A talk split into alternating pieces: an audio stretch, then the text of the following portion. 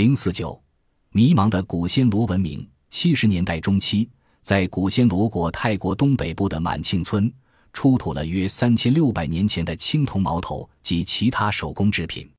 比与之相邻的中国，最早使用青铜的年代整整早了一千年，和米索不达米亚的青铜时代同样久远。这在史学学者们中引发了激烈的论争。二十世纪历史学家认定的人类文化发源地仅限于世界的一个地区，他们相信精湛的书写技术。第一个真正的城市、车轮、使用青铜器等，都是公元前约三千年在米索不达米亚始创的。米索不达米亚文明经过现代伊克拉传入波斯湾的底格里斯和幼发拉底两河流域地区。对此，史学家们用了一个形象的比喻。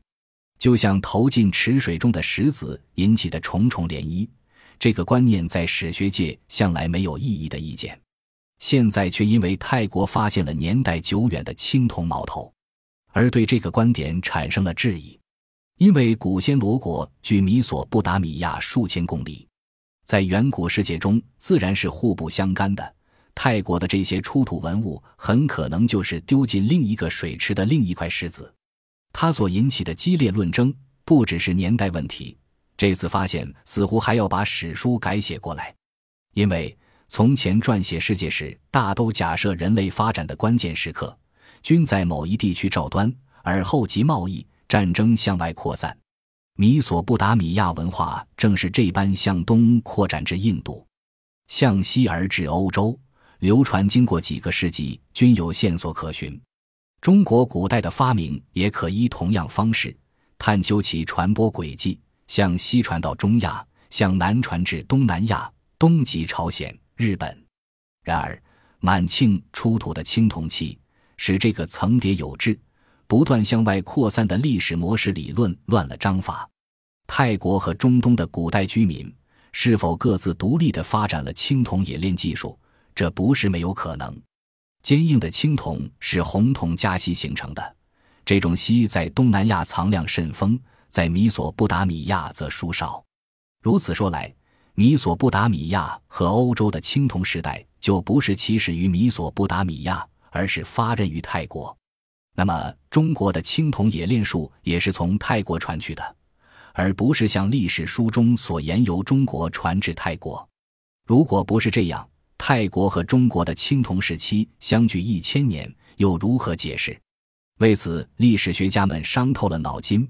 毕竟，一个地方一种事物的出现，总会很快影响邻近文化。没有人能给上述问题提出满意确切的答案。满清的发现意义非同寻常，考古界和史学家们大概非要全面修订远东和西方的史前史不同。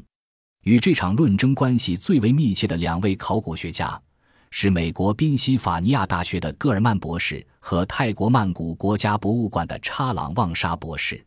一九六零年的末期，有人在满庆集附近暖落他的古墓群发现一些青铜器物。几年之后，两位考古学家率领了一个考古队前去发掘研究。在两年的时间里，他们共发掘到一百二十六具骨骼和十八吨文物。并从这些古墓中出土了一些公元前四千年到公元三千五百年的陶器。俩人共同鉴定了满清的七层遗址，地面五米下的最下层约属于公元前三千六百年。轰动考古学界的青铜矛头正是在这一层发掘的。